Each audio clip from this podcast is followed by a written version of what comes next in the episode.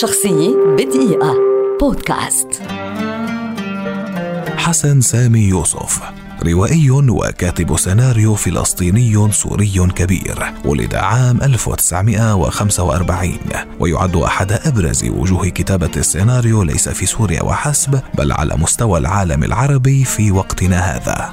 تلقى تعليمه الابتدائي والإعدادي في مدارس الأونروا والثانوي في ثانوية عبد الرحمن الكواكبي. بعدها عمل ممثلا في المسرح القومي في دمشق وبعد نكسة عام 1967 ساهم مع عدد من الشباب الفلسطيني في تشكيل فرقة المسرح الوطني الفلسطيني وفي سنة 1968 أرسلته وزارة الثقافة في سوريا لدراسة السينما في الاتحاد السوفيتي في المعهد العالي للسينما في موسكو كلية السيناريو. فتخرج منها بعد خمس سنوات وعاد إلى دمشق حاملا الماجستير في هذا الفن.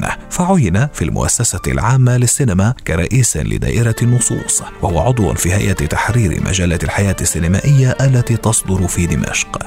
كتب حسن سامي يوسف عددا كبيرا من سيناريوهات الأفلام الروائية الطويلة والقصيرة منها قتل عن طريق التسلسل الاتجاه المعاكس غابة الذئاب ويوم في حياة طفل.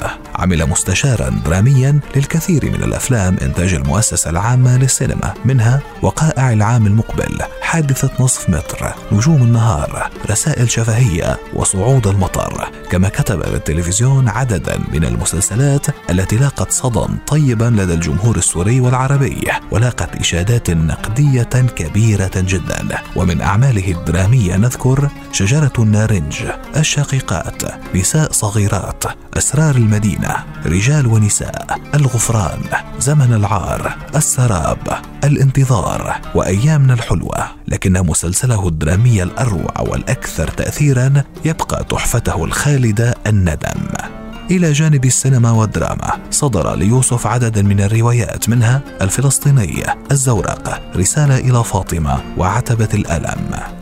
حصل حسن سامي يوسف خلال مسيرته الحافلة حتى اليوم على عدد من الجوائز من أبرزها نذكر جائزة محمد بن راشد للدراما العربية وجائزة التلفزيون السوري لأفضل سيناريو عن مسلسل زمن العار وجائزة أفضل سيناريو عن مسلسل نساء صغيرات في مهرجان القاهرة للإذاعة والتلفزيون.